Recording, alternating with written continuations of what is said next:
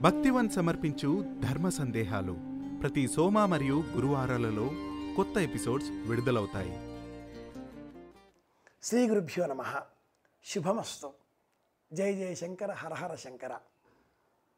ధర్మం అంటే ఏమిటి అనేది ఈనాటి కాలంలో అనేకుల మనసులలో మెదిలేటటువంటి ప్రశ్న. ధార్యతేతి ధర్మ. ధరింపబడేది అని అర్థం. అది ఎలా ఉంటుంది? ఈ విషయంలో మనకు ధర్మశాస్త్ర గ్రంథాలు అనేకం బోధిస్తాయి. అందులో ఒకటి పరాశర స్మృతి. అలాగే యాజ్ఞవల్క్య స్మృతి. అందులో మొదటి అధ్యాయం ఏడవ శ్లోకంలో పరమాద్భుతమైన విషయం ఒకటి ఉంది. దశకం ధర్మ లక్షణం. ధర్మానికి పది లక్షణాలు ఉన్నాయి అంటూ ఆ స్మృతి గ్రంథం బోధిస్తుంది. ఈ ఉపాఖ్యాన వ్యాఖ్యానం లేదా ఈ మాటలన్నీ పక్కన పెట్టేసి ప్రశ్న ఏమిటి అంటే ఏమండోయ్? సనాతన ధర్మాన్ని ఈనాటి కాలంలో ఆధునికులకు ఎలా అందించాలి? ఇది ప్రశ్న. సనాతన ధర్మం. హిందూ ధర్మం వేరా? సనాతన ధర్మం వేరా? భారతీయ ధర్మం వేరా? ఉప ప్రశ్నలు అన్నీ ఒకటే. అత్యంత పురాతనమైనది సనాతనమైనది సనాతన ధర్మం. ఈ ధర్మం చెప్పేదేమిటి? వేదమనూచ్యాచార్యోంతే వాసిన మనుషాస్తి. వేదంలోనే ఈ సనాతన ధర్మం వివరింపబడి ఉంది. అందులో ఏముంది? ఇప్పుడు చెప్తున్నాను వినండి. సత్యం వద ధర్మం చర స్వాధ్యాయాన్మా ప్రమద. ఇవి మూడు నియమాలు. సనాతన ధర్మం బోధించిన మొట్టమొదటి మూడు నియమాలు ఇవే. ఈ క్రమంలోనే నేర్చుకునే సమయంలో జాగ్రత్తగా ఉండాలి. మాతృదేవోభవ పితృదేవోభవ ఆచార్యదేవోభవ అతిథిదేవోభవ యాన్యనవద్యాని కర్మాణి తాని సేవితవ్యాని నో ఇతరాణి ఏకే చాస్మశ్రేయాగంసో బ్రాహ్మణా తేషాం త్వయాసనేన ప్రశ్వసితవ్యం శ్రద్ధయా దేయం వేదమంత్రం చాలా పెద్దదండి.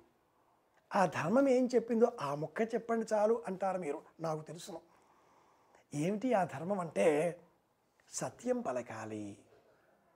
అవసరమైతే అబద్ధం చెప్పే సందర్భాలు ఏర్పడినప్పుడు మౌనం వహించాలి. అంతేకాని ఇతరులకు మేలు కలుగుతుంది కదా అని అసత్యాన్ని పలకకూడదు. ఇతరులకు కీడు కలుగుతుంది కదా అనేటటువంటి సందర్భాల్లో సత్యాన్ని పలకకూడదు.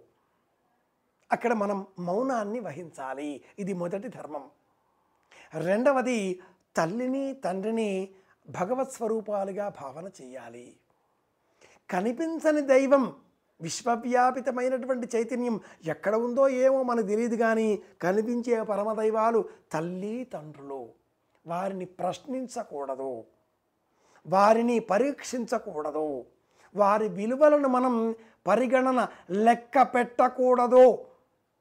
ఇందు నిమిత్తమై బోధ చేసేటటువంటి వారు గురువు కనుక నాలుగవదిగా గురువును స్మరిస్తుంది ఈ ధర్మం. మాతృదేవత గురువే తండ్రి గురువే ఆచార్యుడు గురువే అతిథి గురువే. ఇవి సనాతన ధర్మ బోధలు.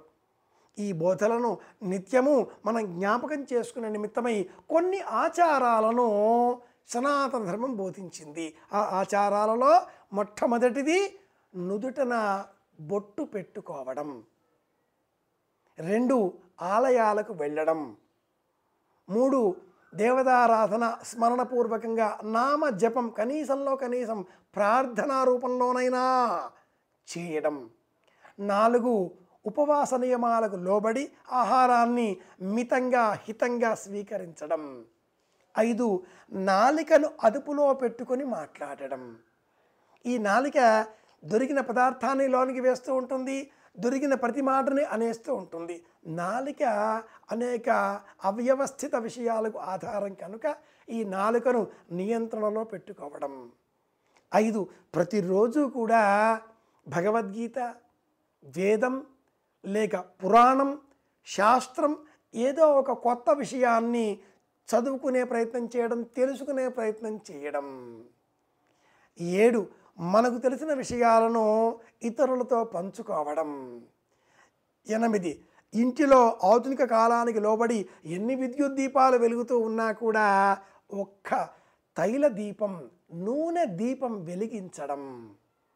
తొమ్మిది ఎక్కువ రాత్రి కాకుండా వేళకు నిద్రించడం. చిట్ట చివరిది పది సూర్యోదయం కంటే పూర్వమే మేలుకునే ప్రయత్నం చేయడం. బ్రాహ్మీ ముహూర్తంలో చదివే ప్రయత్నం చేయడం. ఇవి టెన్ కమాండ్మెంట్స్ అనుకుందాం. సనాతన ధర్మం బోధించినటువంటి వైజ్ఞానిక విలువలతో కూడుకున్న వేద ధర్మాలు వేదవాక్యాలు మనకు తెలవకపోవచ్చు. కానండి మిత్రులారా మాటలు తెలుసు కాబట్టి మాటల ద్వారా మనల్ని మనం నియంత్రించుకునే ప్రయత్నం చేద్దాం. పది మంది మంచిని కోరుకుందాం. శాస్త్రాణం విశేస్తావత్ అనే వాక్యాన్ని గుర్తుపెట్టుకుందాం. ఇతరులకు మేలు చేస్తేనే పుణ్యం. ఇతరులకు కీడు చేసే ఆలోచన పాపం. ఇది సనాతన ధర్మం అందించిన బోధ. ధర్మ మార్గాన్ని అనుసరిద్దాం గురు మార్గాన్ని స్వీకరిద్దాం అందరి క్షేమాన్ని కోరుకుందాం. శుభమస్తు. శుభమస్తు.